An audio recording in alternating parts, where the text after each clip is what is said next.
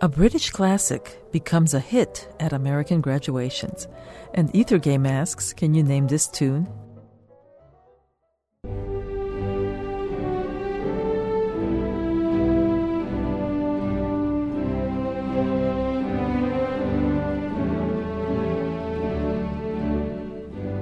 This piece was first performed at a graduation ceremony for one of America's most prestigious universities.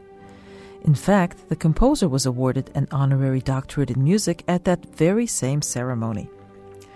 Ever since that day, this music has been associated with graduation ceremonies across the United States and around the world.